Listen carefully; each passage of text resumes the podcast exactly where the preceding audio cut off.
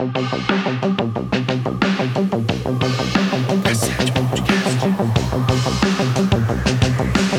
no ar, Cassete Podcast. Salve galera! Olá, como é que vocês estão? Esse é o Cassete, um podcast com notícias, debates, dicas e curiosidades da música eletrônica. Eu sou o Ronaldo Galdino. E eu sou o Carlinhos de Barros. E aí, Ronaldo? Bom? E aí, tô bom e você? Você tá bom? Bom também, bom, bom. Então tá bom. Então, antes da gente ir pra pauta, quero agradecer a galera que tá compartilhando nosso podcast nas redes sociais, no Instagram, no Facebook, Valeu. no Stories.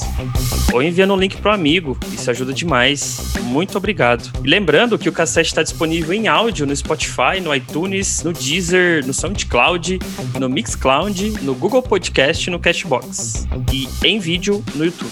Então escolhe sua plataforma preferida aí e vem com nós. Isso aí. E hoje, Kalim, o que a gente vai falar?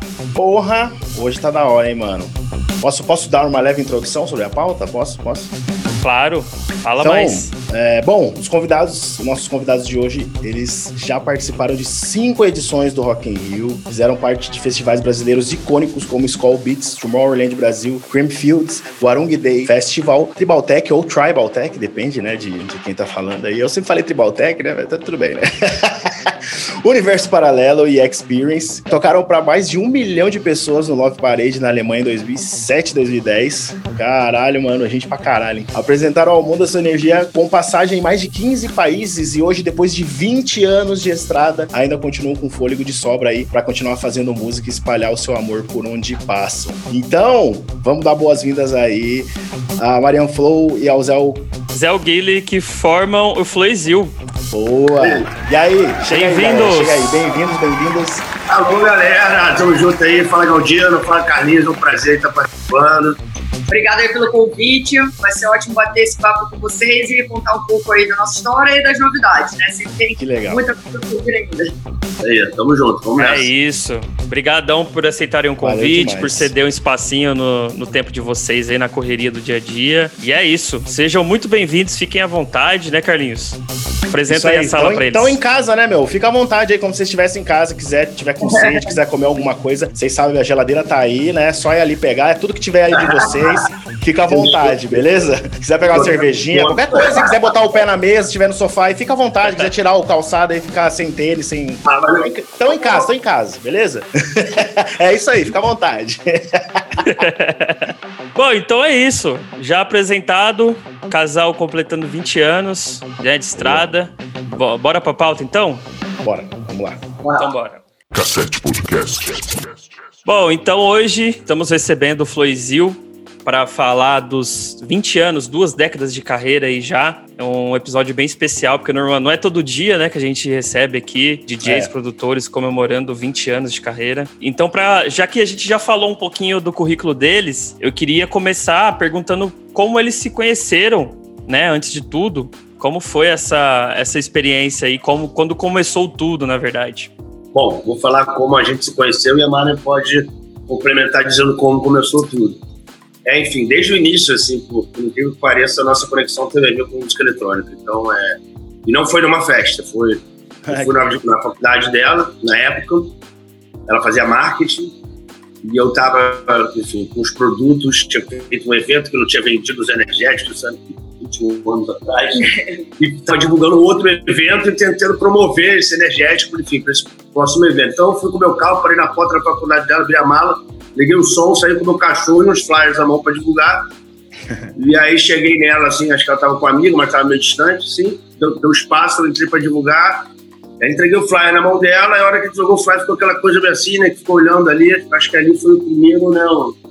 É, porque vale lembrar que nessa época não tinha rave ainda no Rio de Janeiro, né? Ele tava fazendo uma das primeiras raves do Rio que chamava Transfusion.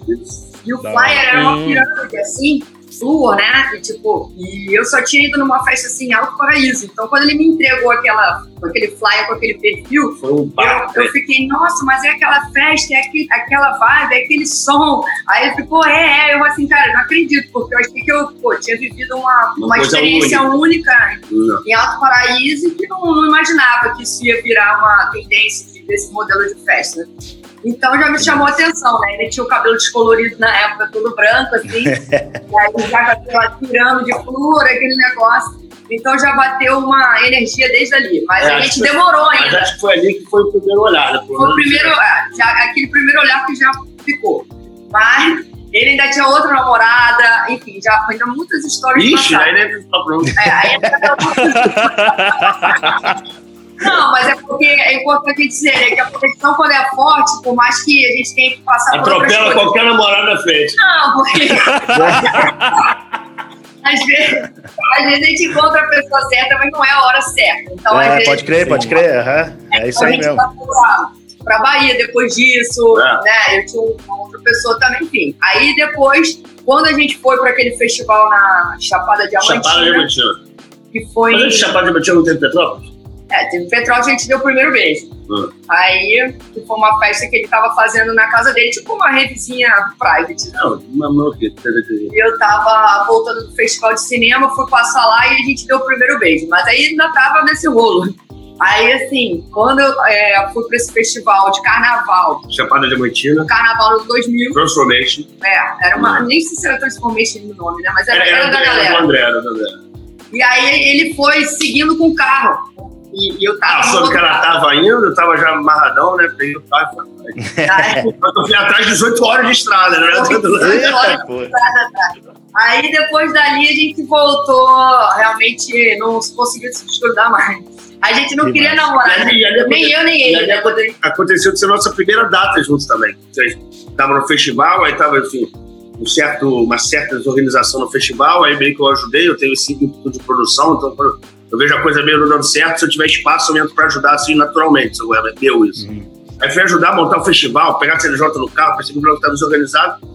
E aí quando vi, tava tocando e ela, pô, veio também, começou a tocar comigo, aí foi a nossa primeira data, tocou umas quatro horas juntos, assim. É, porque eu já tocava e ele também. Eu, eu já tocava como DJ e ele também. Então a gente, nessa, nesse festival também teve a primeira oportunidade de tocar junto. Na época ela tocava de MD, eu tinha que ficar instalando os MD pra ela. É, eu tocava de mini disc. Vem pro, vem pro CD. E teve nessa festa, era Denon de um lado, que era aquele que era mais e menos, e o CDJ 100 E o vinil. Do outro lado. Era o E e vinil. da o festa. vinil. O vinil.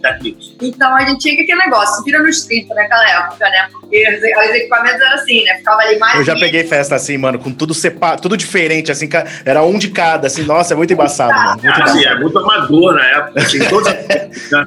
Era amador na parte de, tec, né, de Tecnologia. tecnologia, né? Não, existiam os equipamentos, mas enfim, a produção não era tão profissional É, ainda. pode crer, pode crer. O pagamento de cachê tinha muito, muito atraso, muito de Era mão. tudo, é, era tudo muito embrionário, né? Hoje em dia a cena é muito profissional em todas as Acho aspectos. que né? até tem uma galera que tocava de DAT naquela época. Quando eu tocava de MD, tinha uma galera que tocava de DAT. Aí depois foi Caralho. o Denon.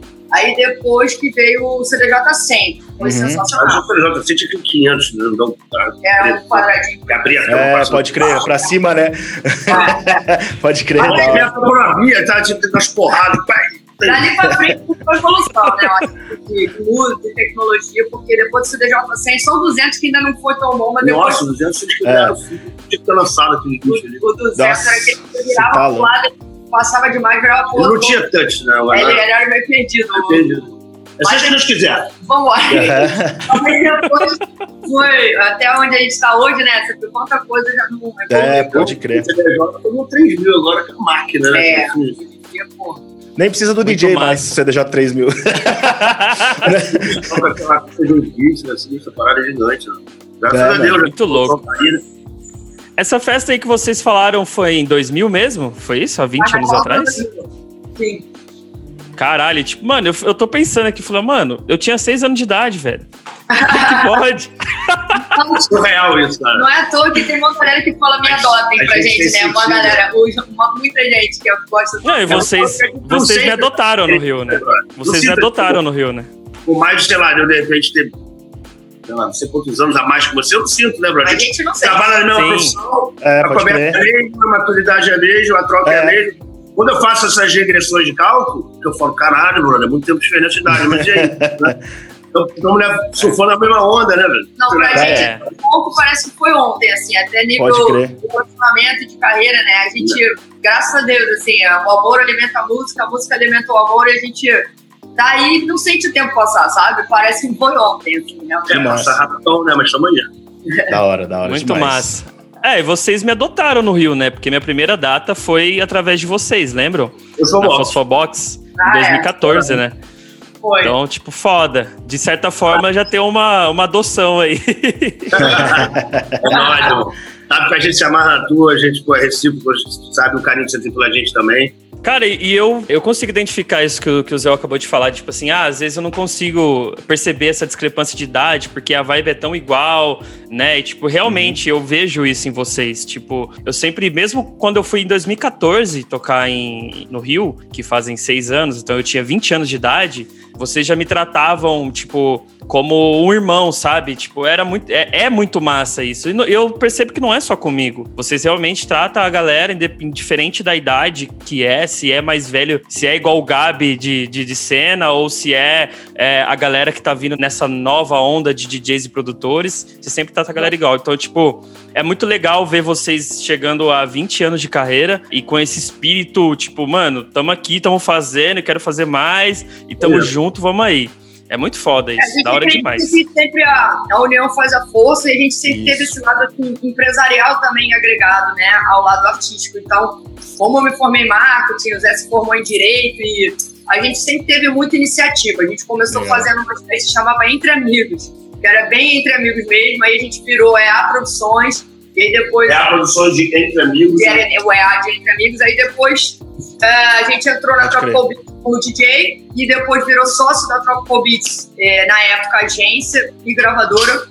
E fomos criando vários, vários núcleos de festas, né? Então a gente sempre gostou de fazer esse movimento, né? O movimento não para só no nosso trabalho, É. o movimento de trazer pra novos gente- artistas, de trocar com outros artistas, de dar espaço na gravadora, de essa troca. Pra gente, assim, Porque pra gente, alimenta o nosso gente trabalho. é trabalho, mas é muito prazer, né? Porque você vê, a gente envolve o nosso amor, nosso dia a dia todo com, o nosso trabalho. Né?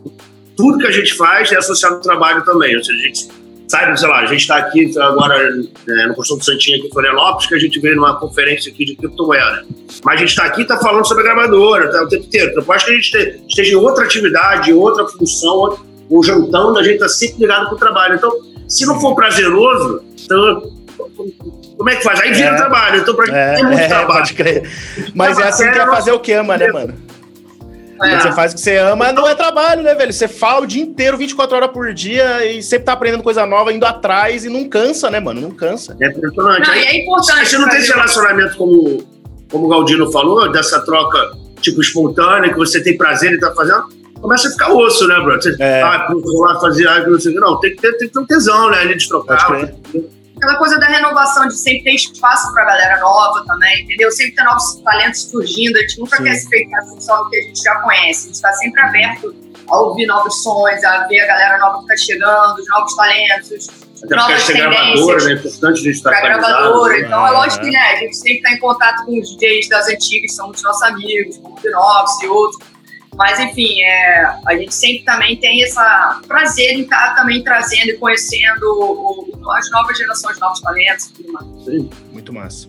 Muito massa. Cara, é, aproveitando que vocês já estavam falando ali de. Já deu uma avançada aí, falou da gravadora, a gente vai falar sobre a gravadora daqui a pouco. Mas antes disso, eu queria que vocês falassem pra quem, principalmente pra quem não conhece o Floizil, que de repente tá conhecendo agora pela primeira vez ou conheceu recentemente. Queria que vocês falassem um pouco sobre a linha sonora que vocês trabalham na produção e no set. Boa. Tá, vamos lá. É, uma, é uma- um assunto bastante delicado, assim, principalmente se você quiser definir gênero, porque, né, como a gente falou aqui, a gente tem 20 anos de, de, de, de Ah, estrada, né? Então a gente veio do mercado, que é basicamente o mercado que, que deu boom comercial no, no mercado brasileiro, que é o mercado do, do trance psicodélico. uhum. Então a gente começou tocando nas redes, então a gente tem toda uma influência que a gente carrega até hoje no nosso som, que é essa coisa da psicodelia, da melodia, da profundidade, entendeu? Do trance psicodélico a gente fala da, desse período, né? Que era realmente Uhum. psicodélico. Sim. Mas assim, a gente sempre tocou que né? a galera falava antes de low BPM, né? Não, não, não, pensar em falar de- depois. Era psicodélico. tocava trance psicodélico, porque Mas- não tinha fulon, não tinha. Pode crer, pode crer. Sai trença, né? Sai trance mesmo, né? Era Atmos, era Tripa Trick, era XV Lixo, que era tudo uma média de BPM ali no 140, 142. Pode Aí depois Queen, aí era 138, Pitbull. os Mons, tudo com influência psicodélica. Só que aí veio depois o Fulon, aí começou o high-tech, né? Aí começou a separação de estilos. Como No começo todo gênero, né? Subgênero vai ter um subgênero na música eletrônica. Aí a gente tem influência nessa parte, aí depois a gente tem influência do prog house, aí tem uma influência do eletro, tem influência do minimal na época do Geyser, quando explodiu ali o negócio. Teve do- várias ondas assim no meio, né? Nessa época assim, mais elétrica, quando veio o Tim Healy tocar numa trave, Sim. numa, numa rave grande Mas Solares. Também foi um. Então trouxe uma coisa meio, uma pegada meio elétrica da época. Mas era só peste, né? Não era nem esse elétrico que ficou também, depois montou com uma coisa mais explosiva, né? Não era elétrico. Era um elétrico diferente. nem inglês, assim. É, não era tão eletro house comercial igual é hoje, né? Tudo vai se mudando, né? Então por isso que esses Aí tem a onda do Deep House, que não, também Sim. não é o Deep House que se tornou o Deep House hoje comercial, que né, é o que é associado ao Vintage Culture, que é o Deep House que é o, enfim, o Essência, que é mais pra galera da Poker Flat.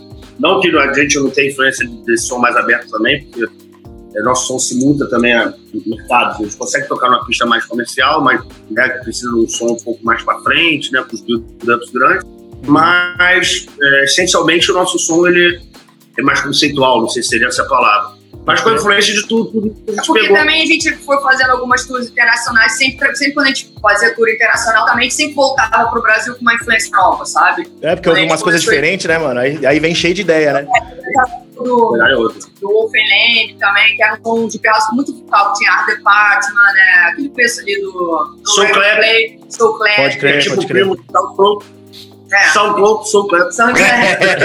É tudo parente, né? Tudo parente. Às vezes eles colam aí pra nós trocar as ideias. e teve uma também, assim, porque no início, como teve essa evolução também dos equipamentos, eu lembro assim, pelo menos lá no Rio, assim, a cena era mais fechada, assim, então a galera que era mais dos clubinhos, house, técnico, São Paulo era a galera da Deep. é, tinha a galera da Deep comunicava fazia- com a galera do Rio, aí todo mundo foi pro vinil. todo mundo foi pro vinil. Porque tinha os porque- tipos de som que não tinha. não É, tinha e a galera meio que, tipo assim, tinha esse preconceito. Quem tocava e, tipo assim, E não só, digital. Então era meio que, tipo, uma aprovação que você tinha que passar, que, tipo, você sabe tocar de vinil, então, tipo assim... é, enfim. Então a gente passou por Pra todos entrar na seita tem que passar pelos testes, né, mano? Senão não É, entra. a gente passou por todos esses testes. Quando a gente tocava de vinil, a gente trazia muito vídeo, comprava na Satellite Records de Nova York. Era mais house do som, né? Era mais house, Progressive House, Tech É, Tony House. Fiasco, É. Farina, Miguel Mix, Marco Farina, a gente Johnny Youngman, é, tocou uma fase, uma noção Joe assim, Young. que a gente gosta até hoje, né? Então Ah, tem os misturado, discos lá em e a gente casa, volta e meia a gente toca. Mas acho que foi uma evolução natural, né, da nossa caminhada. Mas Uhum. assim, pra gente, música que a gente gosta, música que toca o nosso coração e tenha um- uma, uma coisa assim. A gente gosta de som normalmente que tenha alguma coisa de melodia, alguma coisa assim. O feeling. Então, É um feeling que não seja um som totalmente seco, dry, só aqueles vocalzinhos muito pragmáticos, vamos dizer assim. A gente sempre busca nuances assim de sons mais profundos. Então, assim. É, mas é independente confuso também, estilo, porque a é. gente gosta de ter nada dessa onda romena que tem, acho do caramba, sabe? Que é um som mais seco, assim, pouca melodia, corridão, acho do cacete. tudo, Então, pra né? confundir a cabeça de todo mundo, o nosso som é trance, elétrico, né? A gente É um pouquinho de É, tudo. sacode, aí sai a fusão. música boa e música ruim, vocês não acham? Tipo assim, independente tem música boa e música ruim. Então dá pra você construir uma história, Sim, dependendo do que você vai tocar, e, e buscar música boa, e contar a tua história dentro daquele perfil, né? pode Então crer. isso que a gente Muito buscou. massa.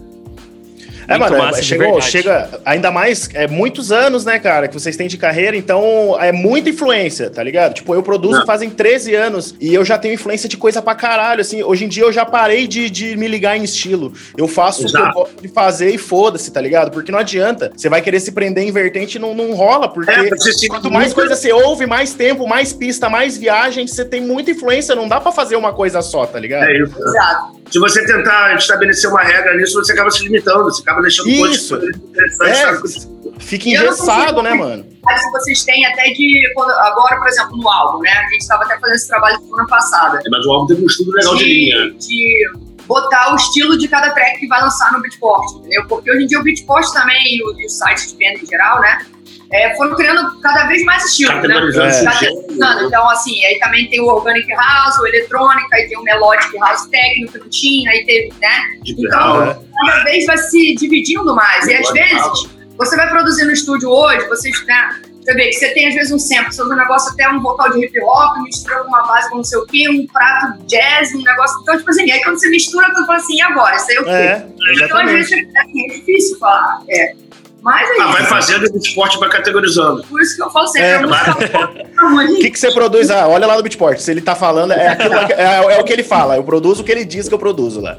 É, e a galera pensa muito estrategicamente na hora de botar o som, entendeu? Fala assim, ah, não, esse daí é mais fácil entrar no top, eu não é. Então, assim, acaba que a galera às vezes coloca muito o estilo, pensando numa estratégia de conseguir um. um Onde ela tem mais espaço de venda. É, um É. retorno melhor pra track do que exatamente do timbre da track, se é exatamente fiel àquilo ali, né? Porque é difícil. É, isso é foda, mano. Isso é foda. No- no- quando a gente, no começo do som de Clover, a gente fazia só minimal. Minimal, minimal, minimal. E a gente tava no top 100 direto. Só que daí, uma hora, a galera começou a descobrir, como era poucos produtores do minimal, né? Não tinha muita gente em 2012, 2013, 2014. E daí a gente pegava bastante top 100. E era tipo, da- era tipo, sei lá, uns 10, 15 produtor que tinha mundial de minimal. E, e era sempre essa galera lá. E daí a galera começou a descobrir isso. E daí começou a lançar Tech House como minimal. Começou a lançar Techno como minimal pra pegar top 100, entendeu? E daí o É, minimal foi perdendo a força, mano. Foi perdendo a Aí força, o foi descaracterizando.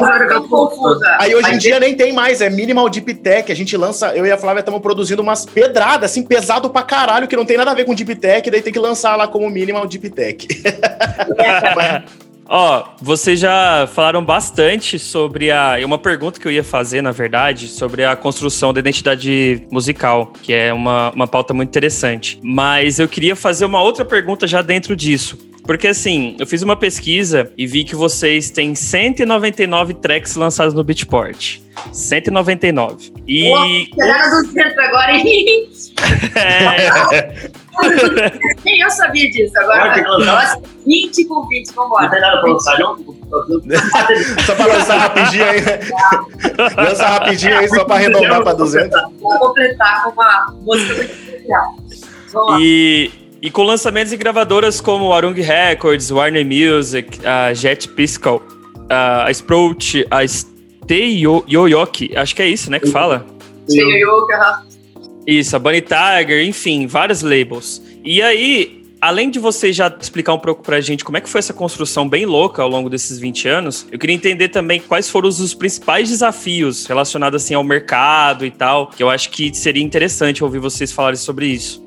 É, bom, com relação assim, a essa questão dos estilos, das, dos lançamentos, acho que tem muito a ver com isso que a gente estava explicando, né? Com cada fase que a gente estava vivendo, às vezes o artista, tipo assim, teve uma época que a gente estava trazendo o pessoal da Hot Fingers, o Manuel Delamário, enfim, o Sharon J a gente é muito amigo, porque ele toca muito aqui nas festas, né, também. A gente não sou na 303 também, né? 3, é, 303 Lovers, Hot Fingers. Então, assim, aí depende muito desse relacionamento da galera que a gente está se envolvendo na época. E, e aí, naturalmente, a gente está mais, né, naquela linha de som. Então, tipo, da Bunny Tiger, por exemplo, foi um convite do Sharon J. E aí, apesar de não ser muito a nossa linha de som, e a gente nunca ter lançado muito nesse perfil de É, o gravadora. Red Tiger foi uma coisa bem, bem vindo dele pra gente, assim, ele, né? Tipo, a gente É. conhece tudo, mas Ele que convidou a gente pra fazer um remix, porque ele achou que era uma track que tinha a ver com a gente, com o vocal da Cats, que era uma vocalista, uma track que a gente teve o maior prazer de fazer, que teve um destaque legal na Bunny Tiger, e não é tanto o perfil da Bunny Tiger, né? Então a gente nunca quis ficar preso a isso, assim, ah, não, não vou lançar nessa gravadora que não é meu perfil, ou ah, vou focar só nessa. A gente foi deixando as coisas acontecerem naturalmente, assim, tipo,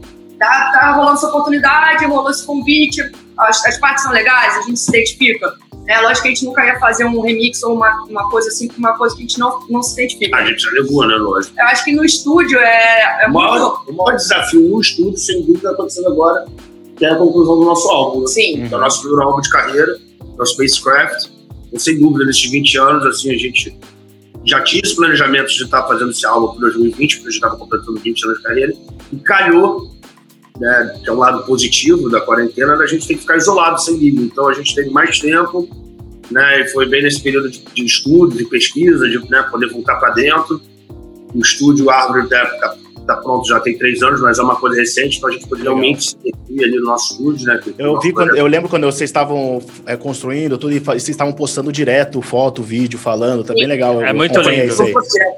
O dia que a gente decidiu que a gente ia começar, que a gente comprou os tijolos, até o dia ficar pronto, foram dois anos. Porque a gente fez alvenaria né, do, do, do chão, Sim, e demoliu, é. construiu um valorzinho de vidro no terreno de casa e derrubou. Aí conseguiu comprar os terrenos de. de- os terrenos, os tijolos de demolição, que são super. é, Ah, depende de demolição para poder ficar com o perfil da casa, né, não ficar um contraste.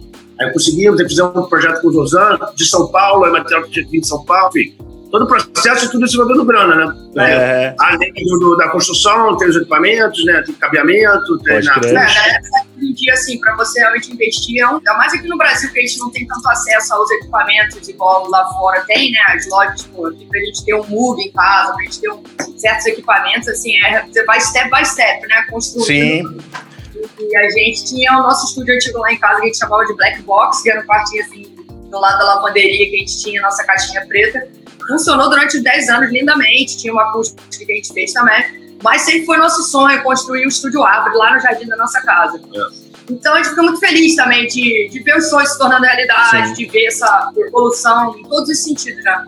Mas acho o que desafio de carreira seria carreira construir o estúdio, construir o estúdio foi um desafio até a gente conseguir. E a nível de criação artística seria o que está acontecendo agora, que é a conclusão do álbum, que em breve aí vai estar em todas as plataformas. Aí dia 21 de dezembro a gente já vai ter o lançamento do single, para Legal. impulsionar e dar start no lançamento do álbum. Então, É, eu acho que outro desafio também, que eu sinto assim, que teve um crossover aqui da cena, eu acho, assim, no Brasil, pelo menos. E eu acho que foi depois de 2010, assim, que, tipo assim, quando teve essa comercialização de uma forma geral, assim, é, e principalmente de redes, BDM. redes sociais do lado do marketing. Entendeu? Tipo assim, antes, os artistas, a gente não tinha essa necessidade da, do lado da imagem, do marketing Uhum. tão forte. É. Então, assim, era muito mais o som e você. Né?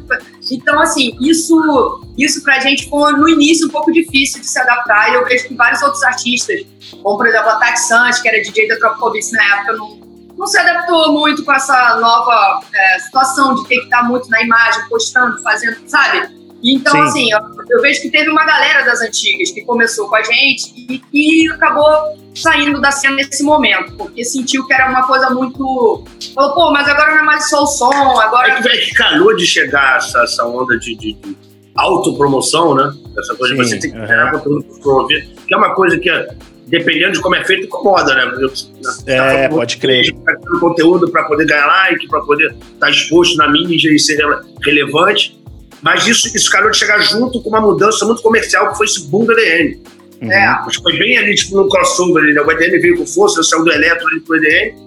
e aí vieram as redes sociais Que com força, e a galera só queria ouvir essa droga, esse som barulhento do cacete. Então a gente tava Cornetada. da, da, da campainha, como né, dizer. Galera, muito ruim, brother. Essa coisa, tipo assim, chegou um momento que o som não tinha mais som que aturava depois do EDM. Era Pode impossível entrar com o som porque a galera queria ouvir aquilo ali. Então foi um momento né, complicado. A gente É, tinha então a que sempre se procurou- virar nos 30. Não, a gente procurou sempre se adaptar, entendeu? Mas eu acho que foi um crossover que eu acho que muita gente sentiu e que até hoje, às vezes, assim, a gente às vezes fica assim, meio, né, caraca, muita. Tipo assim, acho que os artistas novos já nascem com outra visão. Muita gente Sim. já nasce com um perfil meio. Inclusive, quando eles fazem um plano de carreira, vai lançar um projeto novo, já vem com tudo aquilo envelopado, né? do- Tipo um produto.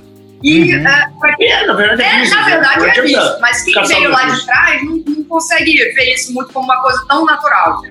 Nossa, Eu acho cara, que é, É, de boa com isso, mas eu vejo que aqui no Brasil também é mais dependente. A gente sente que, assim, a cena da Europa, muitos artistas top não têm essa quantidade de seguidores, não ficam naquela é, pode crer. neura de postagem de ganhar like. E aqui no Brasil, principalmente, é muito assim, entendeu? A galera, quem ganha mais like, fica coisa. coisa então, assim, a gente tenta manter natural, tanto que a gente ainda faz as nossas redes sociais, a gente mesmo, a gente procura né, se adaptar do que tem que falar, comunicar com o público, fazer vídeos, interagir com o público, mas sem perder a nossa, a nossa verdade, vamos dizer assim, sabe? Sem Sim. virar plástico. Mas Pode agora, para a campanha do álbum, a gente contratou, por exemplo, uma equipe que está desenvolvendo toda uma estratégia de campanha, porque realmente é uma coisa especial e que a gente quer ter uma abrangência na mídia maior e que de repente a gente sozinho não conseguiria ter tempo de fazer um estudo do que, que é Uhum. mais legal, divulgar onde, né? Porque as plataformas sociais estão sempre mudando. O É. YouTube, aí muda o algoritmo, mas daqui a pouco tem tempo, vocês sabem bem disso. Então, Sim. acho que é um desafio constante para todo mundo, acho que está se, se adaptando sempre a essas novas ferramentas, vamos dizer assim, de, de, de- de divulgar o seu trabalho. Mas, Muito Mano, massa. deixa eu fazer uma pergunta, não tá aqui na pauta, mas queria saber que tipo de pesquisa vocês fizeram pra fazer o álbum de vocês. Claro, foi bem profundo, né? Bem profundo. E aí o lance da quarentena, nessa disposição, né, de não ter que ser pra tocar, de acordar todo dia, poder ir pro estúdio, ampliou isso pra gente. Então, é, inicialmente, né, o nosso álbum, ele, ele- ele- as músicas, elas se remetem a cada um dos planetas do sistema solar, né? Então, Que legal. a gente só não tem o Sol e a Lua, que depois a gente vai lançar em vinil, depois do álbum a gente vai fazer um, um, um vinil com sol e lua. O lado A, sol e o lado B, lua, entendeu? E aí essas nove músicas do álbum, uma intro, que é o bonus track, elas remetem a cada planeta. Então a gente foi em cada planeta pesquisar o elemento Uhum. sonoro, sonoro que ele emite como frequência. Alguma, algumas das tracks a gente tem essa frequência no próprio álbum, ou seja, é, no caso da, da Terra, ela emite uma frequência da ressonância de Schumann. A ressonância de Schumann é o campo eletromagnético da Sim, Terra, né? aham. Então ele emite uma frequência e uma Frequência, vibração. energia, vibração. Então a gente pegou a gravação desse som, tunou na, na, na, Tunou na e- nota da música. Tunou, joguei um sidechainzinho, né? Porque não são um tipo um Aham, novo. aham, pode crer. Joguei um sidechain e ele virou o sub da música. Tipo, Animal, velho. É feito através do, do- dessa frequência da Terra. Não toquei nada. só que Eu peguei o áudio e joguei lá. É, outra coisa que a gente fez de pesquisa bacana. É, no caso da, da, da Netuno.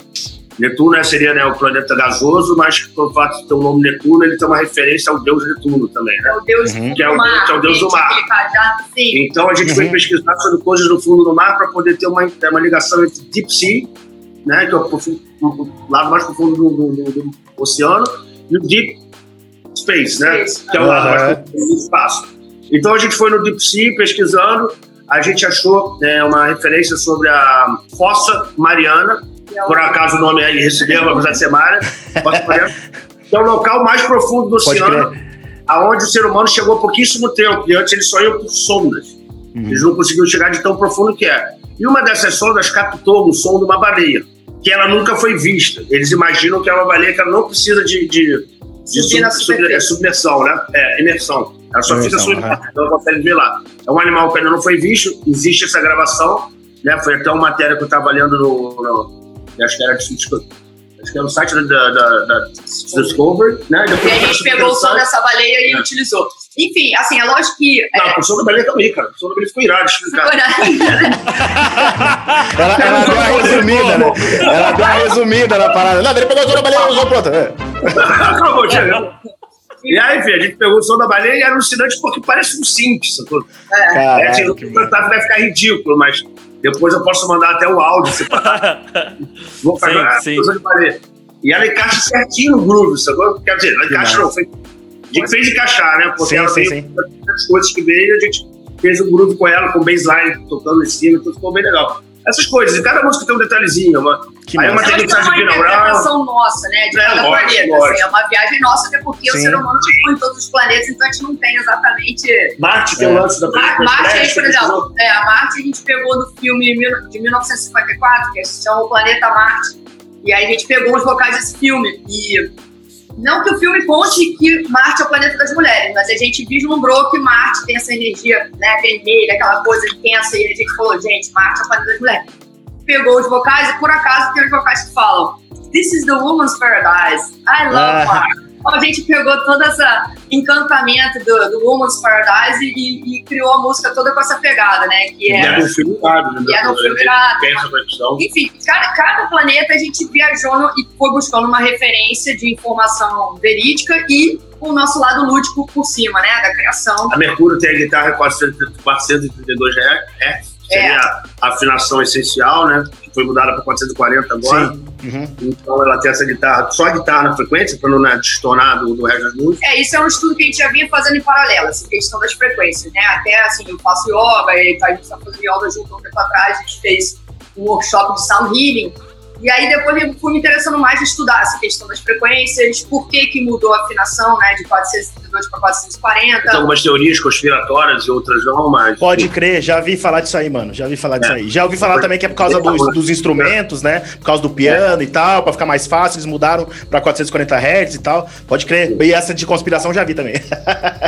Então, essa é uma história longa pra gente contar, mas assim, é, tem todo esse, essa- esse lado também que a gente quis explorar e que no projeto do álbum, né, a gente prevê também uma exposição de arte, onde a gente vai ter vários artistas com obras, instalações Porra. de cada planeta, e a gente quer fazer Não um só do planeta, né? A gente vai expandir pro sistema solar, né? É, é, a instalação, a, a exposição acabou tomando outro rumo, porque tem artistas que querem fazer o Black Hole, por exemplo. Pode crer. É, o, o né? Multi Randolph, que é o designer que fez o Dead, vai fazer um afinador de galáxias, por exemplo. Porra, que Então, massa.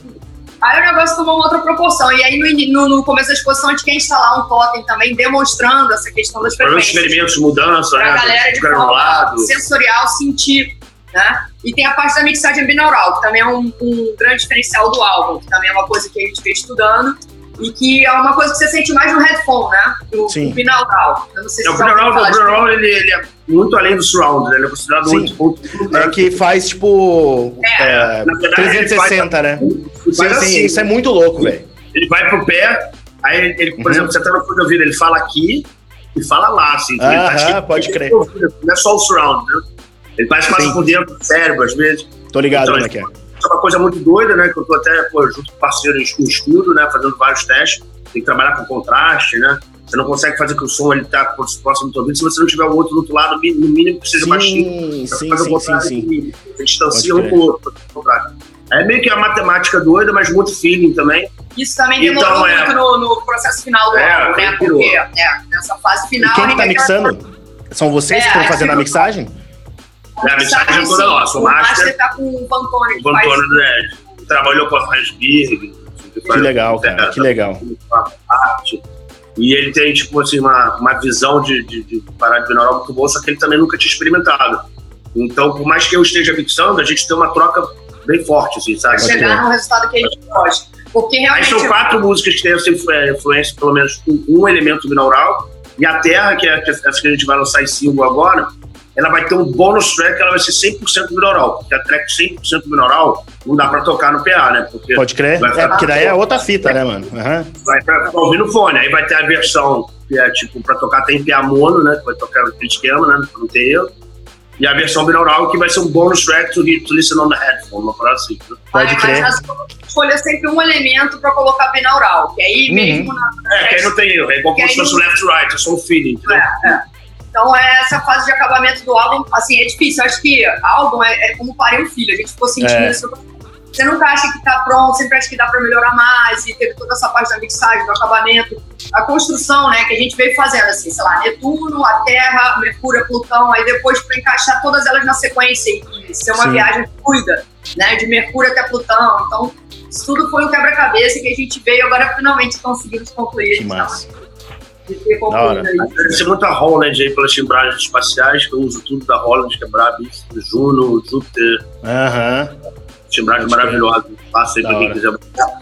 Uns leads, né? Que não, que eu acho Uhum. coisas meio Aí te pegou. cinematográficas, sabe? Parece coisa meio tipo, etérea. Uh, Legal. A gente pesquisou muita coisa no site da NASA também, direto, tem coisas de é. esporte, espaço, documentário de universo, cara, muita coisa. E a gente gosta desse tema em geral, né? A gente é, tem esse lado holístico, assim, eu, eu gosto muito disso também. E a gente tá doido pra, pra dividir isso com vocês, né? Com o público, assim, não ver a hora de poder tocar. De Não, com poder... ele, com ele, sacanagem, com ele a gente vai dividir agora. É, eu, eu Vai mandei acabar a o conversa, mandar o link. mas assim, agora a gente tá alguns Obrigado. aqui, DJs, algumas pessoas, mas por enquanto a gente ainda não, né? A gente tá planejando o lançamento oficial. Que massa. Muito massa. É, e de repente, quem, quis, quem estiver já ouvindo esse podcast o ano que vem, né, em janeiro ou fevereiro, já vai estar disponível, né? É, pode crer.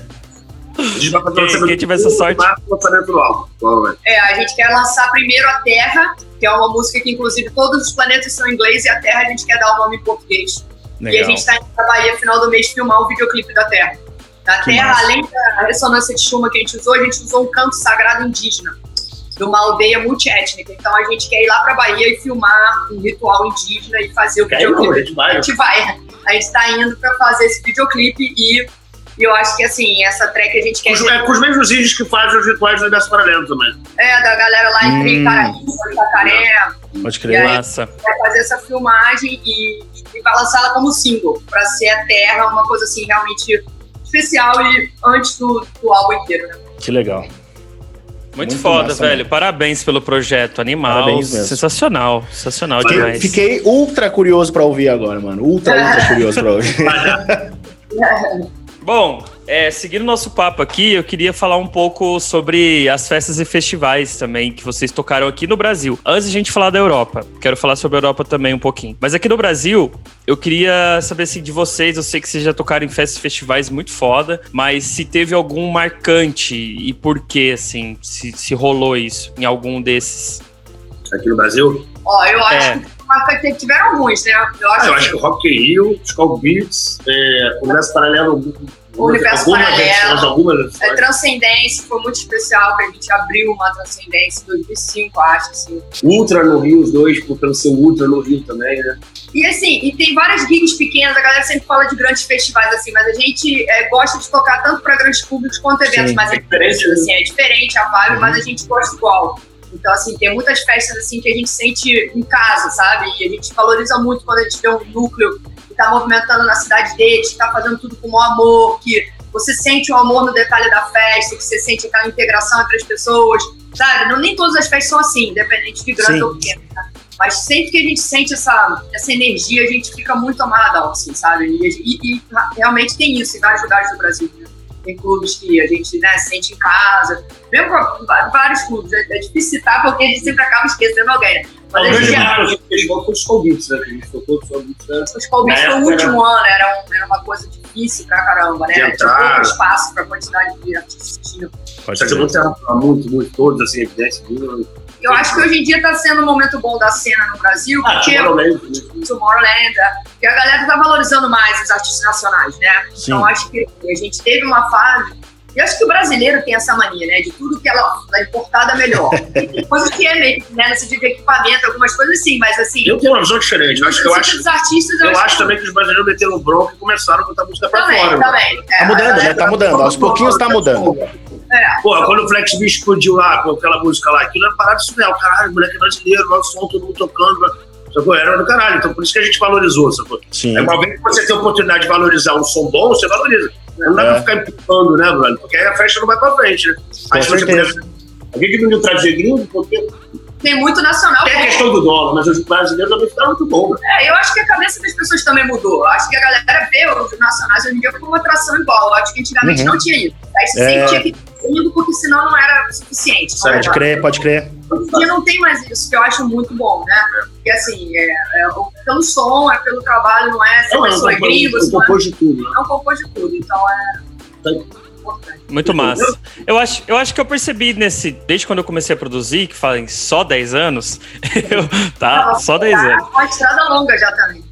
É, e eu percebi que, tipo, rola- rolava uma diferença entre é, o, os- o produto brasileiro, como, tipo, por exemplo, no Beatport, por exemplo, né? Se eu via, tipo, produtores brasileiros no Beatport e, os produtores da Europa, você via uma diferença, tipo, de qualidade. Você achava muito mais produtor europeu com qualidade do que produtor brasileiro. Sim. E hoje em dia eu já vejo que essa discrepância já, né? Você vê muito tá brasileiro pau já, mano. Já tá pau a pau. produzindo som de qualidade, dependendo do gênero. Você pega Progressive House, você pega EDM, você pega Tech House, Deep House. Tem vários produtores em vários gêneros fazendo som de, qua- de qualidade. Eu até percebi esses dias, na Musical Freedom, da gravadora do Tiesto, que ele tem lançado vários brasileiros lá.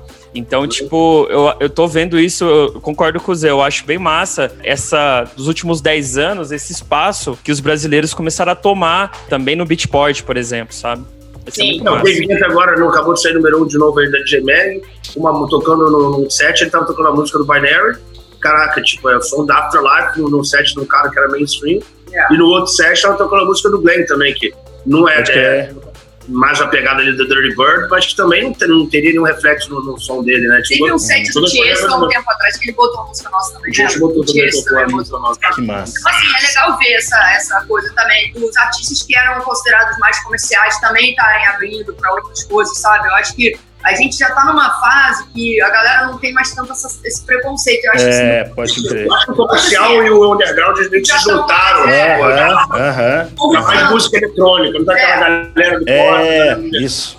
E segrega é ruim, né? Quando fica muito separado. Acho que é legal a galera essa, né? Assim, tá agregando, tá mais aberto pra ouvir. Cara, isso, isso é bom porque dá liberdade pro artista, tá ligado? Não precisa mais ficar se prendendo, ah, eu não posso ir viajar muito aqui, que senão eu saio e ninguém vai ouvir minha música. É, é estados, né, mano? É fases do artista, né? O artista pode, ah, vou fazer um bagulho que é um pouco mais comercial aqui pra ver o que que rola, tá ligado? Aí, ah, não, É agora eu tô, que quero fazer um bagulho mais underground.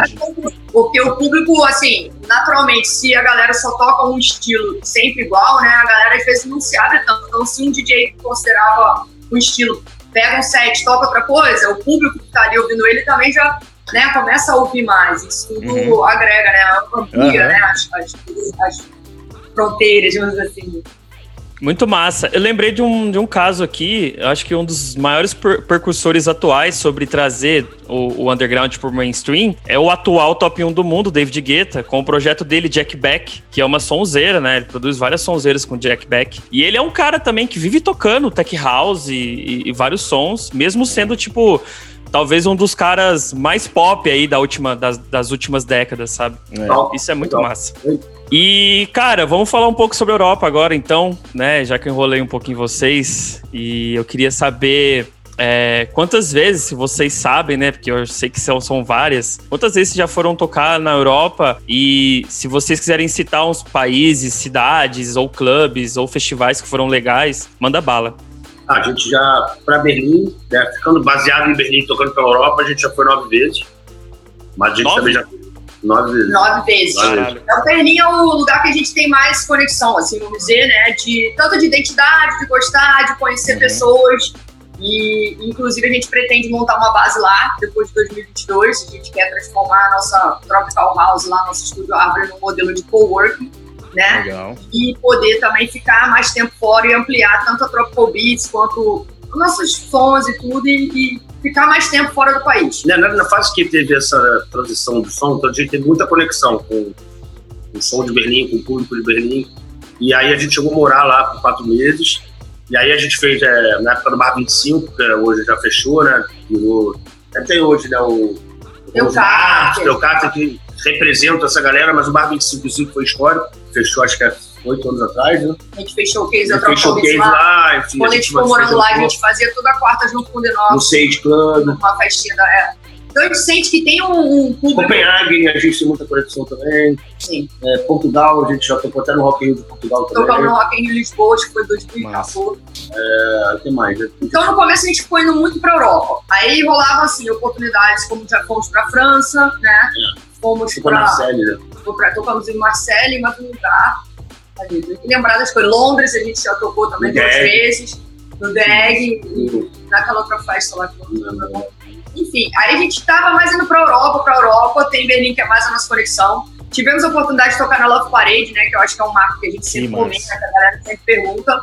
Quem levou a gente primeira vez em 2006 na Love Parade de S foi do Knox, que tinha o caminhão da Sprout. A gravadora dele. A gravadora dele foi aquela experiência incrível, assim, da gente até se emocionar no final do set, que a gente chorou. Porque, Essa assim, história a gente sempre fala, né? É, porque, cara, um milhão e duzentos mil pessoas na cidade, em volta da música eletrônica. Pode tomar tequila assim, ao vivo ou não? Claro. Pode. tá em casa, fica à vontade. Esquenta o papo.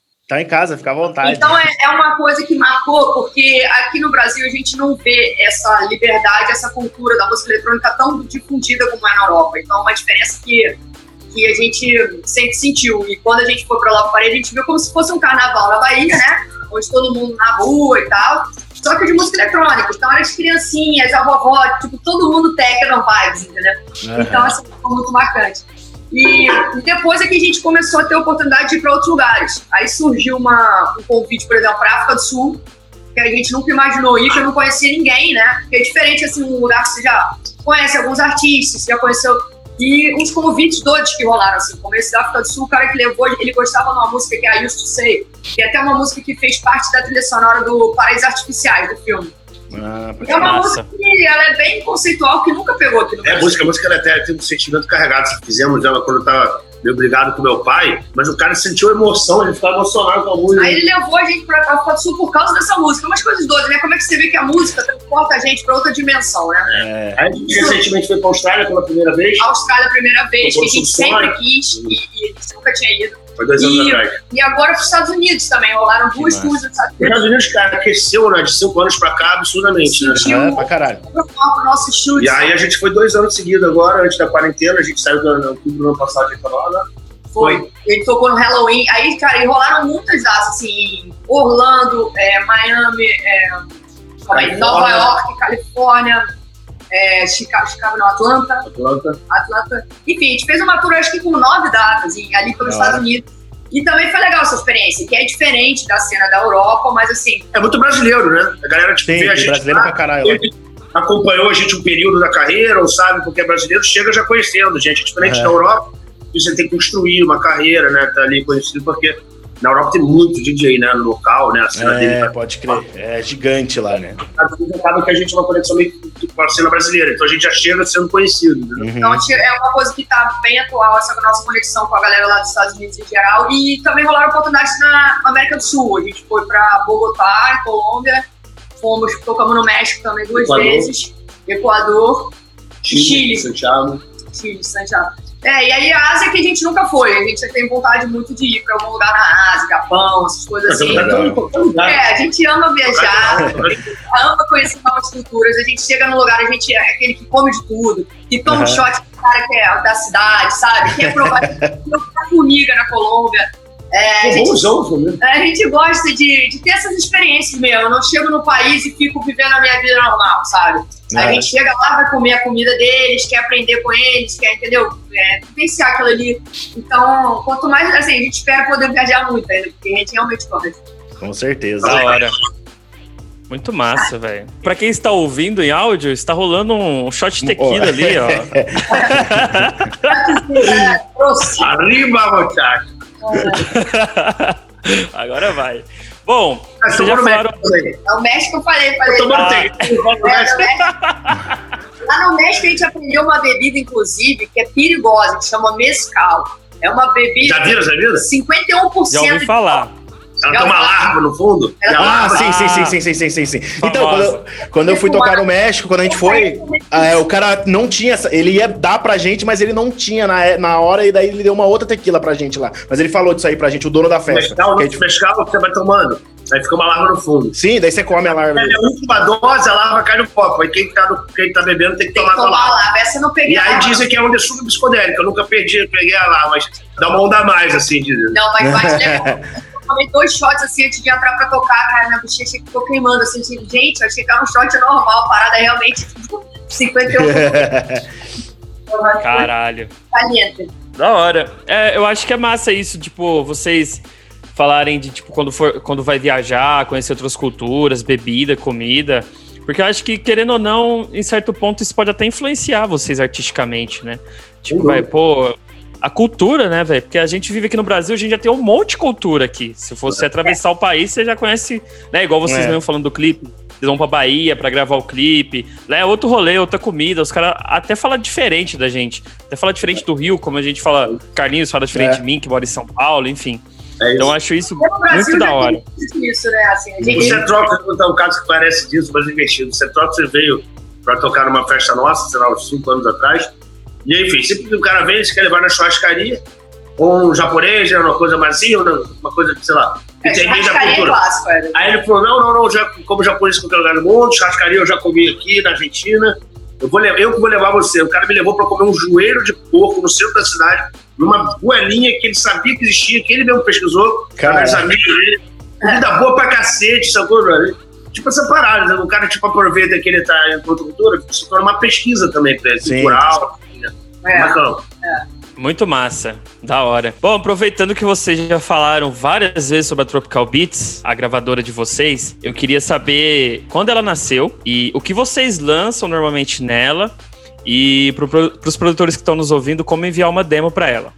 Bom, vamos lá. Então, a Tropical Beats nasceu em 2004.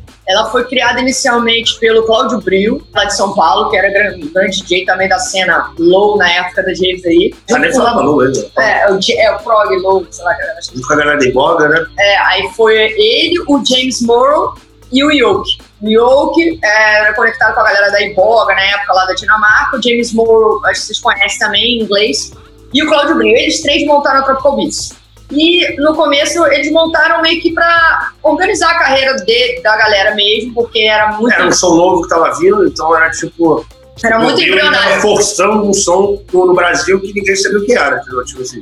É. Dentro da cena da cultura trance, ele sai e tudo mais. Né? Tinham poucas agências também, era só eletrônica e, não sei, tava no começo da Hipno, acho. Não, ainda, já mas- tinha Hipno, tinha do que era postado, não sei se era o primeiro, né? Não, não tinha ainda. Tinha, mas não era postado, era outro nome. Era só o Edo e o, e o. Mas enfim, não lembro o nome agora. Enfim, aí eles criaram a Tropical Era Beats. carambola? Carambola? É, Carambola do. do, do, Dudu, que veio depois né, da depois, praia. Ah, né? é. Depois ainda. Mas enfim, aí eles criaram a Tropical Beats e começaram a movimentar. O Claudio Brito também fazia algumas festas, né? Spectral Gate na época. E foi uma época que bombou o, o, o, o prog, né? Que até assim, antes a gente tocava sempre no mesmo palco principal, né? Tinham horários assim do, do low que a galera chamava. Ou, e depois foi tendo uma, um palco alternativo e tal, a cena foi crescendo. Então eles também, além de funcionar como inicialmente era gravador, um núcleo de DJs, uma coisa mais assim, o negócio foi crescendo. Aí a gente entrou como DJ inicialmente, a gente, o Matera e a Tati Sanches. Então, no primeiro ano como DJ. Como DJ. E era só isso. E, e, e chegou a bombar tanto que, tipo, era gig pra todo mundo, todo fim de semana, e a galera querendo mais artista, querendo mais gig, pedindo muito pra Tropical fazer a curadoria da pista alternativa na época, porque era muito novo e não tinha tantos, tantos DJs representando esse estilo, entendeu? Uhum. Então, aí o negócio cresceu muito. Aí, de, de cara, como a gente sempre movimentou muito a cena lá no Rio, fazendo festa, trazendo os Começou com a artistas. própria Calvície no Rio de Janeiro. Aí o Cláudio Bril falou: vocês não querem ser sócio, montar uma base no Rio e tudo. Então a gente já depois entrou de sócio. E aí botamos mais artistas na agência, né? É, entrou uma galera, assim, era o Flutuance, era o. Teve o Uma William. galera, Uma galera. Não, a gente foi ampliando um pouco, assim. Mas o nosso objetivo nunca muito foi ser dono de agência. A gente entrou meio porque foi uma coisa de momento. Mas o nosso foco sempre era Não, nosso. era, no momento era uma coisa que estava carente, então a gente estava também ajudando a fomentar o mercado. entendeu? Sim. Era quase que a gente us- ajudando a impulsionar um estilo de som, fazendo agência, levando na. na estava em São Paulo, né, Rio de Janeiro tinha uma, um certo, uma certa representatividade na cena, né? Ah. Então a gente trabalhava muito no mercado de vinho. Ih, travou. Travaram. Travaram. Mas gente. Ah, voltou? Travou Voltou, pra caralho, voltou, travou voltou. pra caralho. Agora, agora aí- voltou. Voltou. Voltou, voltou. Bem, É, Acho Não, que sim. Vocês travaram pra caralho, mas daí agora voltou. Será que voltou mesmo? Foi, é, vamos repetir então o finalzinho. Isso. É, então, a gente acabou montando a Tropical Beats mais, mais para suprir e para impulsionar a, a cena na nossa área também, porque a base Perfeito. dela era em São Paulo, então no Rio de Janeiro a gente conseguiu direcionar e pegar mais o mercado de Minas, pegar a região dos lagos, né, enfim, Juiz- é, Juiz de Fora, que mais região de Vitória, que era, era mais o corpo do nosso lado no Rio de Janeiro, para poder expandir a, a agência. Isso, naturalmente, estava vindo uma fase da, da, da agência em que o nosso som era muito requisitado. Ainda não tinha tido crossover do, do, do comercial e tudo mais. Aí, naturalmente, enfim, com, com isso tudo acontecendo, a nossa carreira de DJ crescendo também, é, e as coisas mudando de rumo, como a gente falou anteriormente, a gente optou por transformar a Tropical Beats no coletivo e parar com a venda de artistas, tendo uma estrutura de bookings de venda, e focar mais na gravadora, nos eventos, e nos eventos que a gente ensinava Tropical Beats, a gente continuava dando óbvio, continua dando crédito pra galera que tem a ver com o nosso som, que fez parte da nossa história e tá aí também. E hoje em dia a Tropical Beats, ela é label, não tem nada a ver com venda de artista, é só gravadora e, tipo, fomentadora de, de, de- de- de musical, né? Porque É, a vezes- gente entra com apoio Tropical Beats em várias festas, a que é, às vezes é a gente ajudando no line-up ou, enfim, dando os toques, aí a gente entra como apoio como é, impulsionadora, não sei, incentivadora. E aí, a Tropical Beats é, teve algumas fases, né? A gente teve a primeira fase inicial, que a gente trabalhava com lançamento de CD, é, coletâneas, que era a fase que o Claudio Mil estava envolvido ainda, até com lançamentos de coletâneas é, internacionais, da Iboga na época. Aí depois, com o boom do Beatport, a gente conseguiu, foi a primeira gravadora brasileira a conseguir entrar no Beatport. A gente entrou A direto gente no entrou Beatport. direto no esporte com o Baseware, sem distribuidora. A gente Sem até hoje no Então, esporte a gente tem esse relacionamento, ou seja, a gente pode ser uma distribuidora. É uma coisa que eu acho que abriu para outros gravadores também né, depois de um tempo. E aí a gente manteve assim durante um bom tempo trabalhando. E a gente teve um gap de dois anos parados, 2016 a 2019. 2014 a 2016, né? 2014, 2019. Não, a gente voltou com essa fase agora. É, a 2016 a 2019, três anos de gap. O último, o último lançamento do Touchdown foi 2016, três anos sai e voltamos com a distribuição da Get Physical Music em 2019, é, como Tropical Beats Music, não mais TB Records, Tropical Beats como a gente era conhecido. Por por que, que que aconteceu? Por que, que a gente também quis dar esse gap e quis mudar, né? Porque quando a gravadora nasceu junto com a agência, naturalmente a gravadora tinha, é, não esse compromisso, né? Mas tinha esse ela, então a gente lançava todos os artistas da agência, porque é uma coisa Era pra impulsionar os funcionava, artistas. funcionava Não, outra. era, não tinha muito uma identidade musical como label, era mais Uhum. uma, Então a gente um sentiu apoio isso. da, da, da, da agência, né? É, a gente sentiu isso, que, que a gente queria ter uma gravadora assim com uma identidade musical mais definida, que a gente não queria ter esse compromisso. Às vezes um, um artista era da agência, mas não necessariamente a gente achava que era tão perfil de lançar naquele momento. Então foi bom que a gente assim terminou com a fase da agência, teve esse gap para se reorganizar e voltar agora numa fase nova, onde a gente está focado assim no que a gente quer fazer musicalmente mesmo, entendeu? E com a distribuição da Get Physical, que tem 15 anos de experiência, que também traz mais um, um suporte pra gente, né? Então a gente está muito feliz também com essa fase nova. A gente acabou de lançar agora o EP do Glenn com o Corvo, uma sonzeira, um remix do Nico Schwind e do, e do O Phonics. Phonics, Phonics é nosso sócio. Covid, A gente está no quinto lançamento dessa nova fase, né? Então a gente teve aí, começou com um EP nosso com três faixas originais e três remixes, da Brita Arnold de Berlim, do Yuan da Austrália e do Léo Janeiro. Depois teve o EP do Altoff, Qual foi o segundo? Altoff, que é um, um novo talento de Curitiba, que a gente também conheceu assim por acaso. Tá em Portugal. Ele foi levar a gente numa festa e foi botando o som no carro. E a gente, cara, que som dele? Ele, não, eu que faço som. E o cara, tipo assim, Nunca tinha ouvido falar Nunca dele. tinha ouvido falar dele, assim. E, e de- aí rolou essa conexão e a gente também apostou no talento dele. Ele realmente tá, tá Aí depois deles começando tem é, Touch Talk, né? Touch Talk e, é. e o Jaém Paniaga, que é um mexicano também. E agora o último mês que vem o Nick Schwinn, Phonics. É um puta lançamento aí, agora todo mundo pode buscar lá no Tá Discord. em todas as A plataformas gente, como a digitais. gente falou, a gente dá suporte geral para a nova geração, a gente adora ouvir novos materiais, ser, ser surpreendido porque a gente não conhece e também porque a gente já conhece. Então, quem quiser mandar demo pra gente, pode mandar, a gente responde. É o Tá lá. e-mail, Vai estar aí na descrição aqui. é music, Music, arroba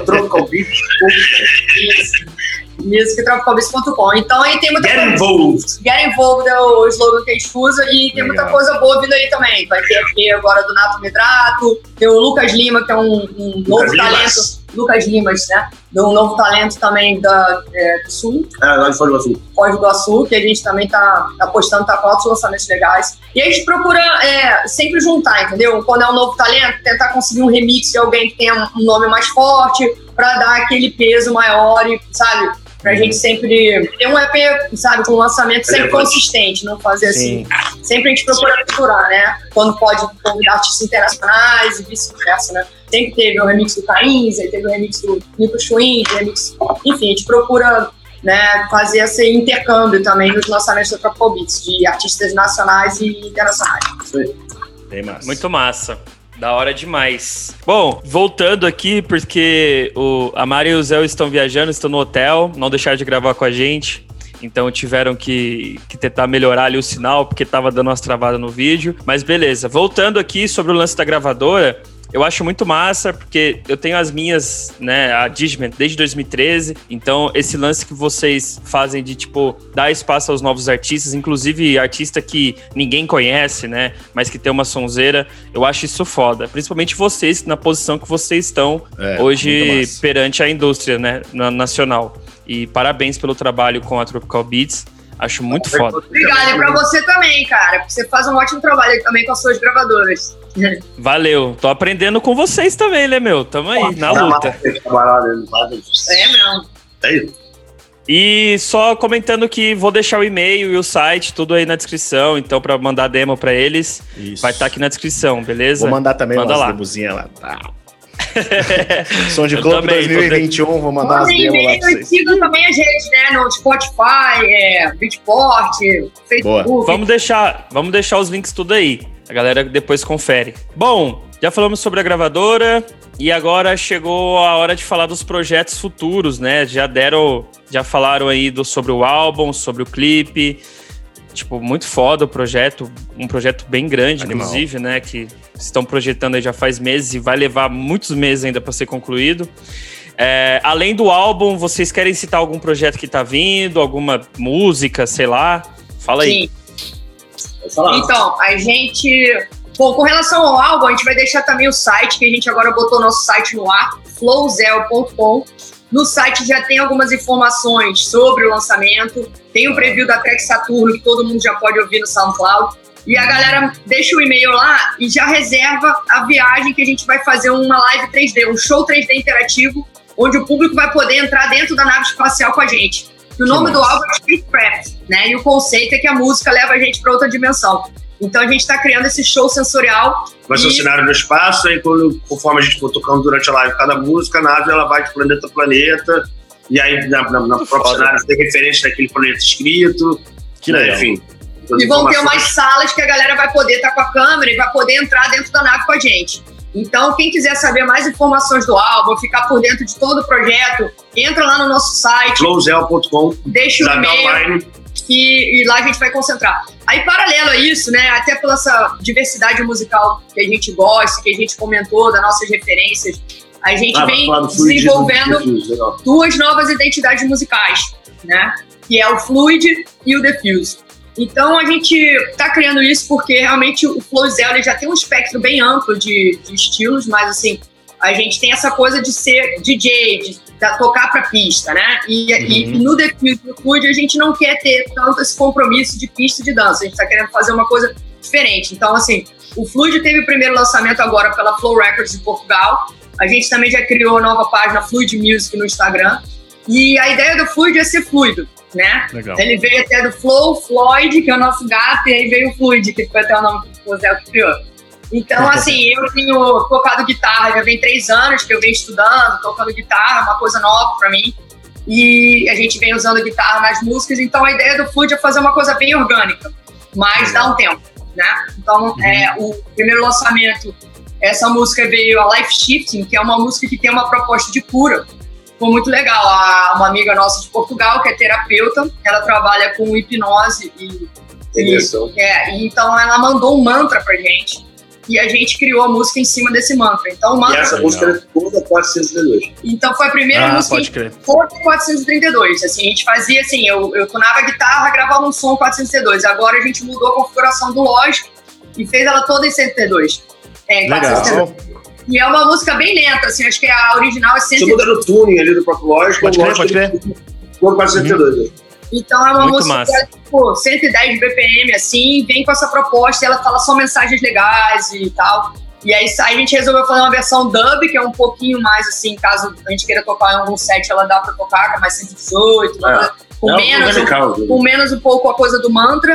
E, enfim, e aí tem o Diffuse, que é a proposta, é fazer uma coisa. Fala um pouco do Diffuse, amor. A Defuse ele tem uma influência mu- é, que eu carrego de muito tempo, que é a época do baile funk, as coisas Miami Bass, né, do som mais americano, assim, sabe? E aí ele tem, na verdade ele tem influência do, do Miami Bass, mas eu diria que ele é breakbeats, assim, então um pouco mais um pouco mais dark, obscuro, assim. Uma coisa é. Então, o primeiro lançamento vai sair agora no, no The Edge Records, vai ter remix da Joyce Muniz, é, do, do Laércio também e do, do Renato Tatia. São duas músicas originais, três remixes. E é esse, não que ele não tenha, é, ele tem pretensão de pista, só que é uma outra, é uma outra pista de dança, não é a Sim, pista sim, de dança sim. que a gente trabalha? A gente vê a É uma cena. galera que dança som mais quebrado, entendeu? Que A gosta gente sente a cena dubstep, essa coisa mais quebrada, Trap. crescendo muito, né? O trap dubstep em vários lugares da Europa e Estados Unidos. Então, É, mas é bem diferente essa pegada. né? É. É, uma coisa mais. mais, mais remete ao Mind Bass, mas seria breakbeats. Breaks, Breakbeats, né? E aí, essa, seria essa, essas duas. Esses dois novos filhos nossos, desmembramentos, Legal. foi o Fuse e o Fluid, que a a gente. gente até chama de filho mesmo, né? Depois de 20 anos, a gente vai parir dois filhos. E Flores então, continua sendo a matriz, né? A hold, que abraça É, pode crer. Da hora Então, demais. acho que é um, é um grande momento pra gente, esses 20 anos. Agora, a gente realmente vai ficar um ano concentrado no projeto do álbum, porque o projeto do álbum são várias etapas, né? Sim. Tem um clipe com single, aí tem o lançamento do álbum, aí tem o show 3D interativo, aí depois vai ter o vinil do Sol e a Lua, aí vai ter a exposição de arte interativa, e depois vai ter um EP de remixes, que a gente quer convidar outros artistas para fazer a releitura do, do álbum, fechando com um mini documentáriozinho. Então, é um projeto Muito de um massa. ano. Muito foda, E, muito foda. Paralelo, a gente vai trabalhando o Fluid e o Diffuse e fazendo muita sonzeira, porque a gente já tá com várias outras lá do Florizel novas também que a gente Ah, agora já, a gente vai completar, já completou 200. Por quê? É, Acabei pode crer. No lançamento da Megusta, já tá pre-order. Ah, é, Você acabou. Ah, então foi 200 já. Então, Tem agora o lançamento da Megusta, a gente colocou uma música no VA dele. Megusta é uma, é uma label do Rio de Janeiro, que eles começaram o trabalho de gravadora recentemente, eles trabalham mais com eventos. Deperon e a galera toda, o Tepazos, o Rafael Beranger, lá do Rio de Janeiro, que está fazendo um excelente trabalho. E a VA já está pre-order no Bitport, quem quiser conferir, tem uma música nossa, que é a Pleasure, e várias outras de Marcelo Rock, do próprio Tepazos, Beranger, uma galera boa também. E vai sair Legal. também na compilação do The Edge, uma outra música que chama Substantial, que ficou bem legal, assim, assim, né? A gente fez, usei bastante guitarra na música, ela ficou com uma textura diferente, assim, também. É. E deve estar pra sair agora também, a Substantial, na, na compilação do Edge. VA de 20 anos, né? Virei de 20 anos de The Edge. Por acaso, o Edge está completando 20 anos e a gente também. Que massa. E agora, Caralho. no mesmo time. Agora, é, podendo voltar às festas, obviamente a gente vai fazer festa de lançamento do álbum. Depois, né, vai fazer tour de lançamento pelo Brasil. Pode crer, pode crer. não sabia o que ia acontecer no meio dessa pandemia. É. Então a gente foi criando outros tipos de, de conteúdo para lançar o álbum de outras maneiras também, que não fosse só dependendo das festas, né? Mas eu acho que esse é o foco principal nosso agora, fazer o, o Spacecraft decolar aí nesse um ano de projeto e, e trabalhando com as outras novas identidades, que eu acho até para essa nova plano de ir para Europa, montar uma base em Berlim, vai ser muito legal a gente poder trabalhar com, com esses outros projetos também, que eu acho que lá Nossa. ainda vai ter mais espaço, né, eu acredito, do Uhum. que, do que aqui no Brasil para esses novos estilos. Legal. Irado. Que aula, hein, Carlinhos?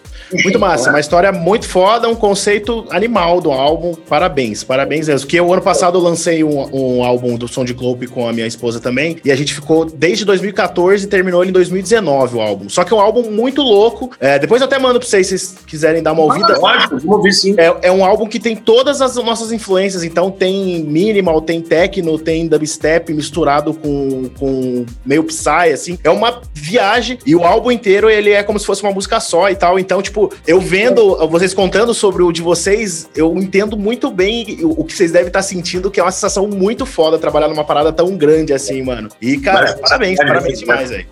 Não, muito legal o artista poder expressar outras coisas, né? Que às vezes Isso.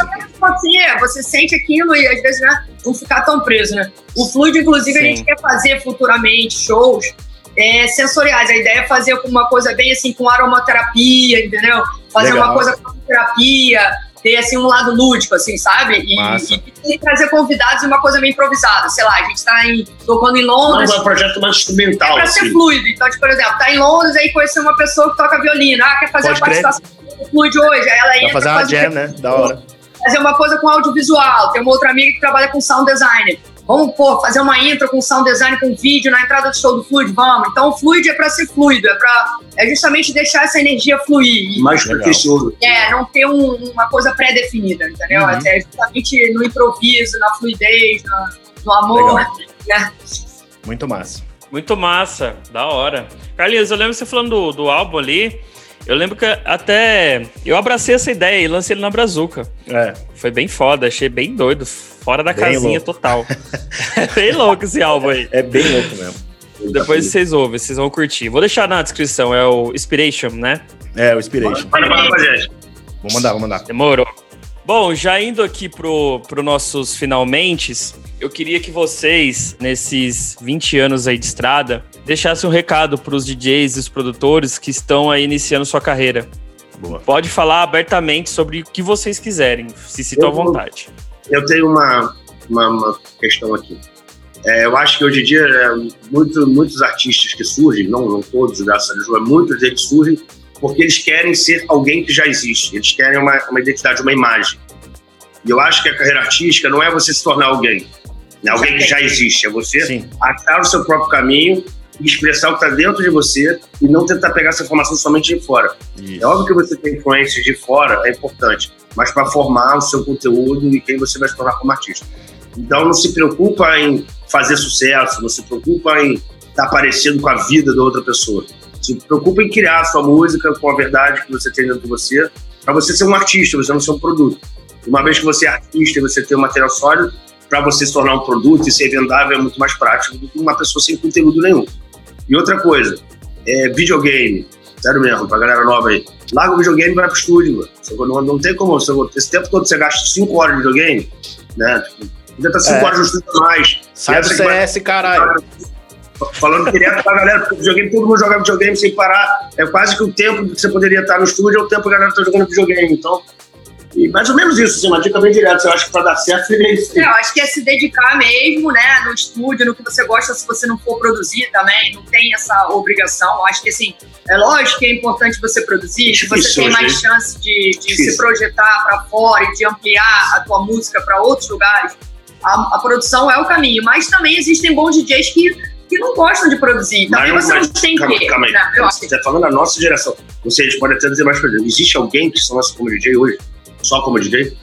Existem DJs. é mais difícil, mas tem. Mas ninguém se lança como DJ. Diz um. Não, tem o Groma de Curitiba que Mas não o é Groma, produtor. mas o Groma não se lançou agora. O Groma toca 15 Não, eu anos. sei, tem o Vigorato, por exemplo, que é live, mas ele não é DJ. Não, mas ninguém se lança só como DJ. Ah, é difícil, mas eu acho que a pessoa tem que ser fiel àquilo que ela gosta de fazer. Se, se ele gosta só de fazer live, como é o caso do Vigorato, uma galera na época falava, pô, toca de DJ também, faz uma hora live, uma hora de DJ. Ele falou, pô, mas eu não sou É a DJ. opção dele. Então, acho que assim, é importante, é, é- é complementando o que você falou, é seguir a tua verdade, entendeu? Lógico que é importante você conseguir e, e se especializar, mas assim, é, é fazer realmente o que tá dentro de você, criar a tua identidade como artista. E por mais que isso demore mais um tempo, você vai ter consistência, você vai ter solidez, conteúdo, embasamento. Não vai ser aquela coisa assim que pegou a modinha do momento, copiou o estilo de produzir daquele produtor, bombou ali, mas aí acabou aquela modinha. Como é que você vai fazer? Aí, tipo, né? Então a gente vê também muitos assim na nossa carreira, a gente viu muito artista também que bombou rápido e que também desapareceu do mercado. E que a maioria deles seguiu esse caminho de tipo ir atrás de uma modinha do som que tava bombando e depois ficou perdido quando aquele som não tá mais no hype, vamos dizer assim. Uhum. Então acho que é isso, é se dedicar e nu- nunca desistir dos seus sonhos, né? Acho que é básico isso, assim, você acreditar em você e, e ir atrás dos seus sonhos. Boa. A gente tem acho que uns sete episódios gravados com especialistas em marketing e tráfego pago, que a gente já bateu nessa tecla muitas vezes aqui no Muitas, cassete muitas, muitas sobre vezes, muitas vezes. criar a sua própria identidade visual, né? Criar, ser a sua própria verdade, se inspirar em alguém, mas não ser alguém que já existe. E sim se inspirar nele. Muito É massa isso. E então, por último, pra fechar a última perguntinha, a gente, né, aquela perguntinha chave de ouro, pra fechar com chave de Essa gold. é aquela polêmica mesmo. Pra É, gerar aquela polêmica. Aquela lá que eu sei que vocês gostam. lá. Vamos lá. Fala pra gente quais são os segredos pra manter um projeto e um amor consolidado já por duas décadas. Detalhe, hein? Projeto e amor, que eu sei que é muito vinculado. Eu, vou falar, depois a Mari pode aprofundar, mas eu vou falar é uma coisa que durante essa vida a gente fez, durante a nossa vida, né, juntos, a gente percebeu que o amor pelo que você faz existe, é, a amizade existe, é, e isso tudo tem que estar sendo alimentado constantemente, né, mas tem uma palavra-chave que eu acho que não é, não é que é um sentimento maior, mas é que ela pode minguar todas elas, todos, todos esses sentimentos, é a admiração. Então, entre eu e a Mara, pode existir amizade, amor, cumplicidade, tudo, mas enquanto a gente se admirar, tudo isso vai estar aceso e vivo. Dia que a gente deixar de ter admiração pelo outro, né, eu acho que isso tudo, mesmo que exista esse sentimento, pode se apagar. Então, a gente trabalha junto, né, 24 horas por dia, mas a Mara tem as atribuições que ela é mais focada, eu tenho as minhas atribuições que eu sou mais focado, e através desse relacionamento a gente tenta manter a seriedade do nosso trabalho, o compromisso, né, manter a chama acesa do amor sempre, tornar uma coisa leve e divertida, para que essa, essa engrenagem funcione da melhor forma possível, porque se perde a admiração, não tem respeito, Uhum. não tem jeito, as todas vão minguando, o som não vai ser legal, então, o nosso amor vai perder energia, eu enfim. E É lógico que a gente já passou por várias fases aí nesses 20 anos, mas é, são duas frases que a gente sempre complementa, assim, que... É, primeiro, assim, a nossa estrela brilha sozinha, mas a gente acredita que brilha mais ainda junto. Uhum. Então a gente nunca, quando a gente sente assim, você não quer ofuscar a estrela do outro, não, não quer competir. Isso naturalmente no relacionamento tem fases que acontece, né? Assim, sem querer, às vezes a pessoa fica incomodada com o brilho do outro de alguma forma e tenta. E a gente sempre tá tendo cuidado com isso, da gente deixar eu me expressar da minha maneira, respeitar ele, poder se expressar com a luz, com o brilho que ele tem, É. e a gente juntos somar para tornar um brilho ainda maior. E a outra coisa é que o amor alimenta a música e a música alimenta o amor, porque assim, tem muitas fases que a gente Acho a vezes. moda amor é muito pra gente, não tem como saber né, o que, é, tipo, é tudo junto. É tudo junto, porque muitas vezes, assim, às vezes a gente não tá num clima tão bom, ou não tá num momento muito inspirado de produção, mas aí o amor vem com tudo e traz aquela inspiração, ou às Uhum. vezes a gente tá num momento do relacionamento que tá, não tá tão vibrante, vamos dizer assim, e vem aquele momento musical, e aí, tipo, né, explode aquilo tudo junto. Então, acho que são coisas que funcionam juntos pra gente, assim.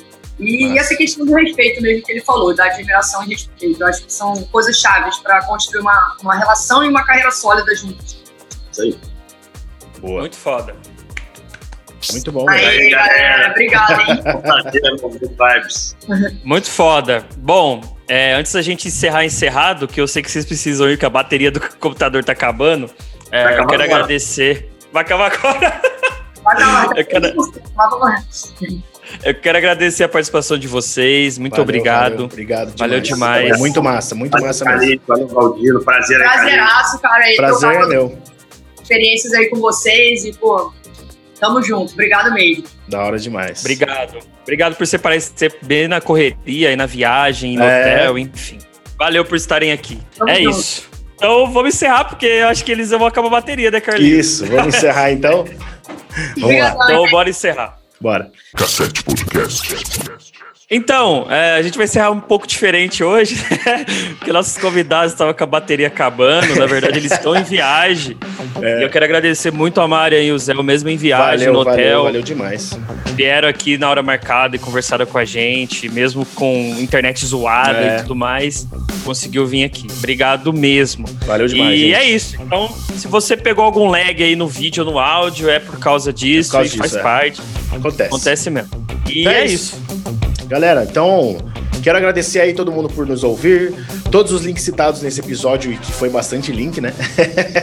vai estar Foi tudo lá na descrição, vai estar tudo na descrição. Você pode acessar a descrição aí do podcast no SoundCloud, no YouTube, no Google Podcasts, no Apple Podcasts, no Castbox. E se você estiver ouvindo a gente através do Spotify pelo celular, os links na descrição também estão disponíveis, então você consegue acessar tudo lá também, beleza? Então curta nossa página no Facebook, segue a gente lá no Instagram, arroba podcastcassete, se inscreve no nosso canal no YouTube e ativa o sininho lá para quando tiver vídeo novo você receber a notificação e compartilha com um amigo ou com uma amiga que é DJ, DJ, produtor ou produtora ou fã de música eletrônica, isso ajuda a gente muito, compartilha lá nos seus stories e marca a gente que ajuda demais, demorou? Então é isso, vai lá Frex. É isso. É, sugestões, críticas ou elogios, pode fazer através do nosso Facebook, Instagram e pelo nosso e-mail, que é cassetepodcast.bzkmg.com. Camudo, número 7, podcast, arroba bzkmg.com.